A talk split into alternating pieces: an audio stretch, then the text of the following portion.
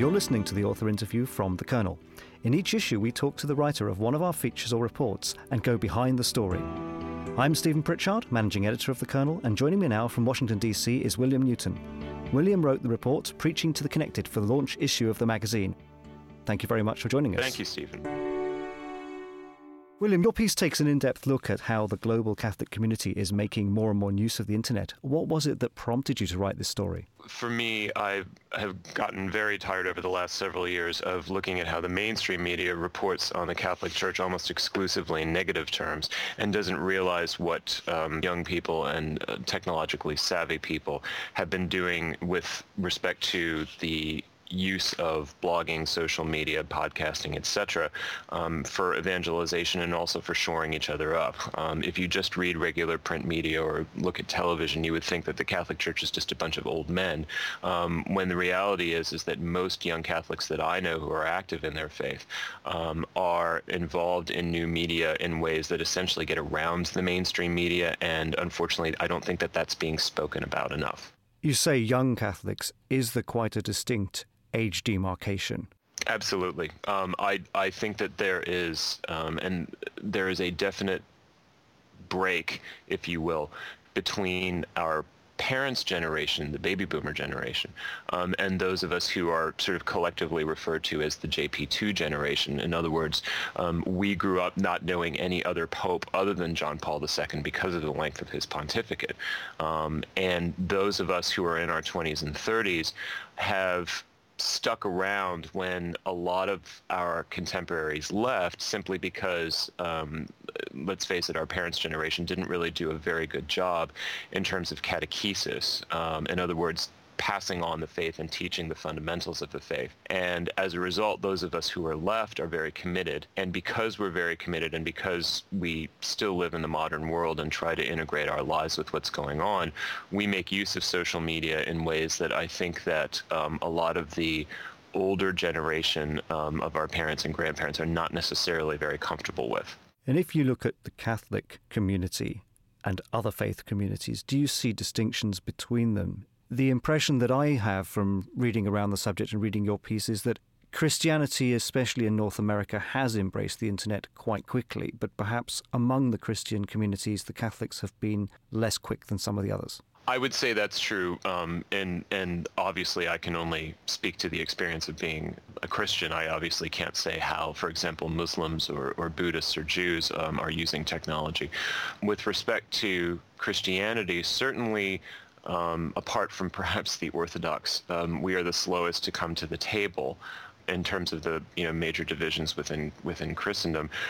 But there's a reason for that that is not only because of the fact that Rome is always very slow to change. I think it has to do with the fundamental nature of what it means to worship in Catholic liturgy as opposed to what it means to worship in the sort of megachurch evangelical um, liturgy that is you know so fascinating to to many people in, in, in the UK and in Europe when I talk to them about it. You know the, the concept of you know 5,000 people in a church with um, you know PowerPoint presentations going on and all of this you know headsets in a Starbucks in the lobby. That is foreign to the Catholic experience for a very simple reason, um, which many people do not think about when they criticize the church for not being as hip, let's say, as the evangelical tent church that just happens to be using the movie theater down the street instead of a normal bricks and mortar church building. And the reason is is because for Catholics, the center of our Sunday worship is the Eucharist. The center of Sunday worship for a modern hip Protestant evangelical is the preacher. You can go to mass for a Catholic and sit in the front pew or you can sit in the back pew and it doesn't re- really make any difference other than how you you know how well you hear what's going on because the mass is essentially the same every time you go. You know the readings will change from one day to the other and depending on what liturgical cycle we're in. But that's it. And if the priest who's celebrating the mass is a good preacher that's great. If he's not it's still a valid mass. If you have someone who in a sort of Steve Jobs type fashion is strolling around on a stage and using all kinds of technology to try to attract people to what he's saying. It matters more where you sit because obviously you want to sit as close as possible. Um, and it also matters how dynamic of a speaker he is because if he's not a dynamic speaker and if he's not drawing in hundreds or thousands of people every week to support the enormous expenses that are involved in churches of that size, um, then like any business, it's going to fail. So I, I think that that's one of the fundamental reasons why, comparatively speaking, that Catholics are a bit late to the game when it is compared to um, some of the more modern evangelical churches. Um, although to be fair, a lot of the main mainline Protestant churches have not been that quick to embrace technology either. Um, the ones that are more close to the Catholic Church in terms of liturgical practice, such as the Episcopalians and the Lutherans and the Methodists, um, they're not necessarily um, succeeding when it comes to new media in as fast a way as these non-denominational um, evangelical churches are either. Um, I think the other thing as well is there are a lot of young people um, who are coming up now in the church who are still too young to be bishops, but at some point will be leading their communities when our parents' generation finally either, you know, shuffles off this mortal coil or moves to Florida in this country, um, perhaps, you know, to Malaga and yours. And when they essentially get out of the way and allow us to do things, um, we are very comfortable with technology in a way that the current hierarchy isn't simply because they're older. Because of the emergence of these different new media outlets for younger Catholics, especially that are taking advantage of them. Um, we don't have to listen anymore to what the mainstream media wants to say about our religion.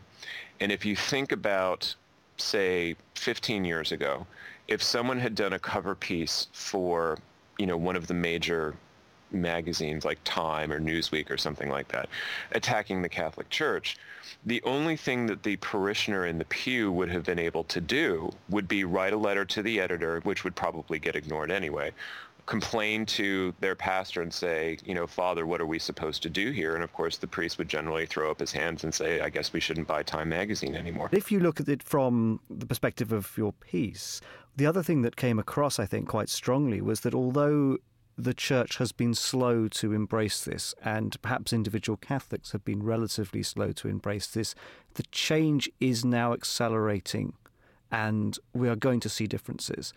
Why do you think people are being driven to do this? Is it a reaction to the mainstream media, or is it the opportunity that's there to communicate because these tools are available and they're relatively cheap, they are relatively easy to use? What's interesting is is that if we take podcasting just as a medium, for example, um, there are a number of Catholic, Catholic podcasts that are podcasts that are out there that you can um, you know download from iTunes. And when you look at the content of those, um, the vast majority are people who you know, some of whom I, I listen to regularly, sometimes I, I, I, listen occasionally, are people who are very orthodox and who turn to podcasting as an outlet um, simply because they felt some type of restraint in the mainstream media in terms of how Catholicism was being portrayed that they did not accept um, and that this was a way for them to reach out to other Catholics who are interested in new media and say,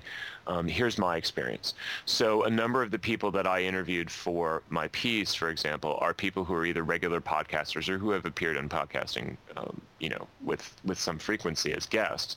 Um, and almost to an individual, um, they've said that one of the reasons they turned to podcasting, uh, you know, was simply because they were they were frustrated with not being able to find the kind of media resources that um, they needed in order to essentially build up their faith rather than always be reacting to what other people are saying about it.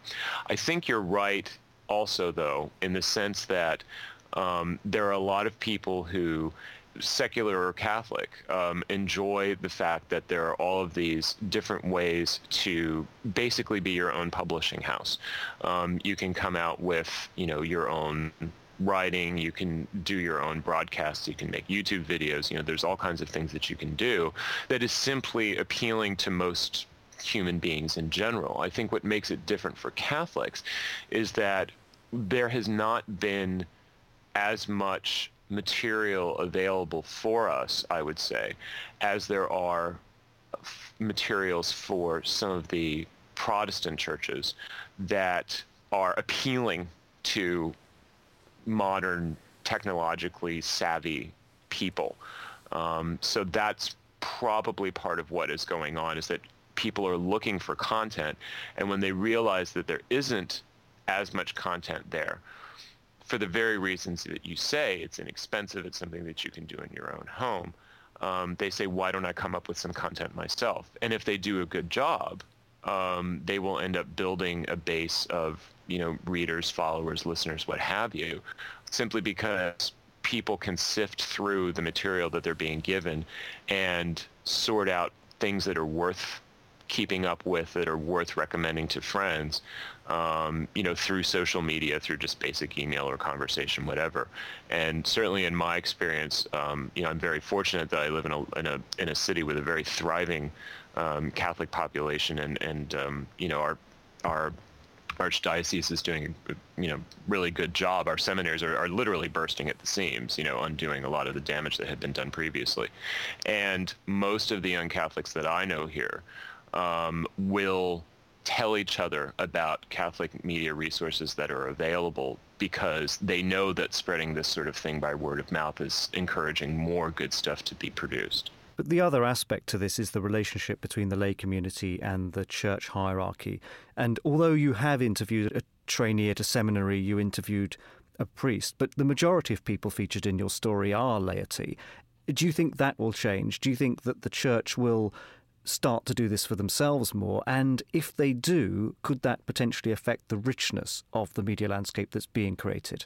I don't know that you are ever going to see a situation where um, all of the cardinals in the Curia have their own podcasts or blogs. Um, even when or whatever the technology is going to be 40 years from now when people who are you know more comfortable with this sort of thing finally get to you know be at that point.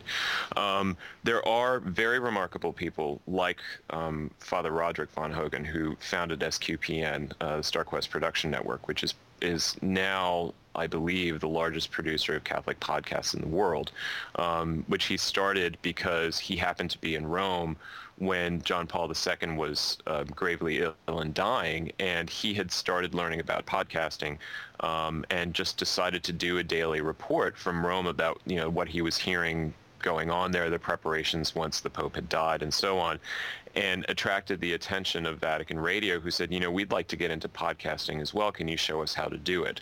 Um, so there are priests who are very savvy, and, and in fact, I start um, my piece for, for the Kernel, um, talking about a man that I've never met, um, a priest in um, a very remote part of the United States who reaches hundreds, if not thousands of people every week with his sermons because he digitally records them and then puts them on his blog and lets people know on Twitter and Facebook that he, he you know, you can go listen to his sermons.